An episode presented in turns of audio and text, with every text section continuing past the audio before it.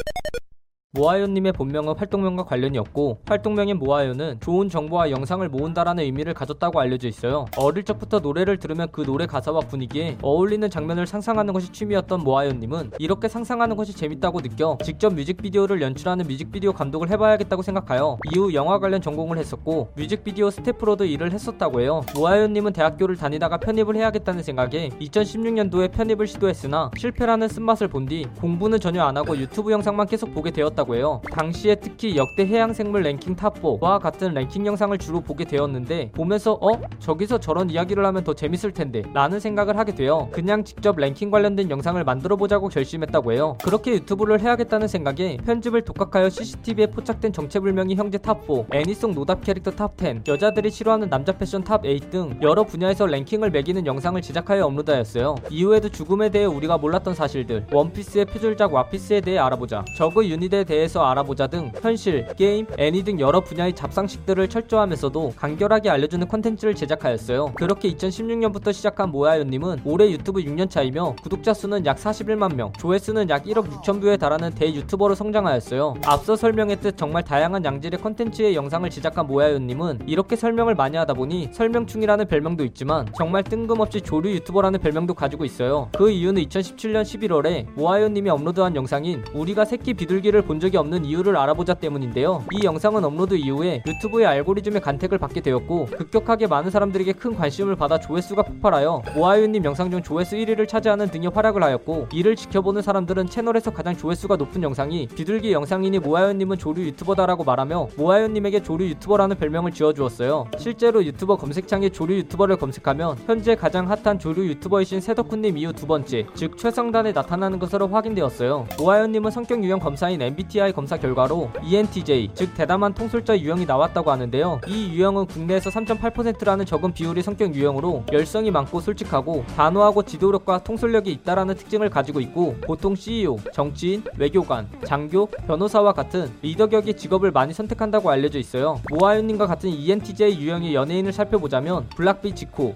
슈퍼주니어 이특, 유노윤호 님 등이 있는데 공교롭게 이분들은 전부 다 그룹 내에서 리더를 맡고 있는 인물들이에요. MBTI 결과와는 별개 별개로 모아요님은 자신의 실제 성격에 대해 방송을 키면 말을 잘 못하겠다. 방송에서는 말을 자주 더듬는데 실제로는 말을 조리 있게 잘하고 말을 더듬지 않는 편이라고 말하였어요. 모아요님은 최근 메이플 스토리 유튜버라고 해도 무방할 정도로 메이플 스토리와 관련된 영상들을 많이 업로드하고 있는데요. 실제로 모아요님은 메이플 스토리 운영 초창기인 거의 2000년대, 2010년대부터 메이플 스토리를 즐겨왔고 본 캐릭 레벨이 240이 넘어갈 정도로 평소 게임 메이플 스토리를 굉장히 즐겨한다고 알려져 있어요. 마피아 시티, 왕이 되는 자, 히어로 워즈 등 유튜브나 트위치, 아프리카 TV, 웹페이지 등 여러 곳에서 자주 등장하는 게임 광고들은 얼마나 광고비를 많이 썼는지 모를 정도로 대중들에게 많이 노출되어 분명 해보진 않았지만 익숙한 게임들인데요. 모아요님은 이러한 게임들을 대신해보고 그 게임의 장단점을 현실적으로 알려주면서 팩트 폭격하는 굉장히 신박한 컨텐츠인 개똥꼬쇼를 현재까지도 진행하고 있어요. 내적인 이상형과 외적인 이상형은 어떻게 되나요? 라는 질문에 모아요님은 내적으로나 외적으로나 이유 없이 오마이걸이 좋다라고 답했어요. 모아요님이 오마이걸을 좋아하게 된 이유에 대해 작은 기획사에 소속되어 열심히 노력하고 활동하여 1 tier 걸그룹이 된 것을 보고 좋아하게 되었다고 밝힌 적이 있다고 해요. 어릴 적부터 자기가 하고 싶은 거 다 하고 산다라고 말을 많이 들었을 정도로 하고 싶은 건 다 해야 직성이 풀리는 모아요님은 현재 자신을 완벽히 만족시켜주는 노래를 찾기 힘들다는 생각을 하게 되었고 내가 원하는 노래를 만들어 혼자 들어야겠다는 마인드로 작곡 공부를 열심히 하며 자신이 원하는 노래를 작곡하고 있다고 밝혔어요. 모아요님은 대본으로 쓰거나 작업할 때 유명 유튜버 사케 엘님의 노동요, 즉 샤이니의 링딩동, 슈퍼주니어의 쏘리쏘리 등 중독성으로 유명한 유명한 노래들을 빠른 배속으로 돌려 한 영상에 모아놓은 노래들을 들으며 한 적이 있다고 하는데 실제로 이 노래를 들으며 작업하니 작업 속도가 빨라졌다고 밝힌 바가 있어요. 저도 작업할 때 한번 모아요님처럼 사케엘님의 노동요를 들어봐야겠네요. 대표적인 호불호 음식인 민트초코와 파인애플 피자를 좋아하시나요? 라는 질문에 모아요님은 민트초코와 파인애플 피자 둘 다 좋아하지 않는다. 하지만 민트초코를 불쾌한 눈빛으로 쳐다보는 일종의 밈 같은 게 있는데 그러지 말고 각자의 취향을 존중해줬으면 좋겠다라고 소신있게 답했어요. 모아요님은 현재 40만 유튜버로서 굉장히 안정적으로 자리를 자리를 잡았는데요. 이 자리까지 오는데 굉장히 많은 산전수전을 겪었고 이에 따른 경험과 노하우가 굉장히 많아 클래스 101이라는 인터넷 강의 사이트에서 유튜브 채널 육성 비법을 강의하는 1타 강사를 맡고 있어요. 보통 유튜버들은 컨텐츠 고갈에 직면하고 매일매일 내일은 어떤 컨텐츠를 하지? 라는 생각을 달고 사는데 모아요님은 머릿속에 영상 컨텐츠 생각밖에 없다 보니 적어도 앞으로의 3개월치 계획은 이미 짜여져 있다고 밝혔어요. 하지만 계획을 세우고 생각은 하지만 실천을 안 해서 문제라고 하네요. 와 그런데 3개월치 계획이 이미 머리에 짜여져 있다는 거면 도 도대체 몇 수 앞을 보고 있으시다는 건지 정말 대단하네요. 이 영상은 영상 주인공분과 직접 인터뷰한 내용을 포함하고 있고 일부분은 인터넷에 기반한 자료들을 정리하여 만든 것이라 사실과 조금은 다른 내용이 있을 수 있습니다. 그 부분 양해 부탁드리고 잘못된 내용이나 TMI에 대하여 추가하실 내용이 있다면 댓글을 달아주시면 감사하겠습니다. 영상이 재밌었다면 구독과 좋아요 꼭 눌러주시고 오늘 또 포비 하나로 되시길 바라겠습니다.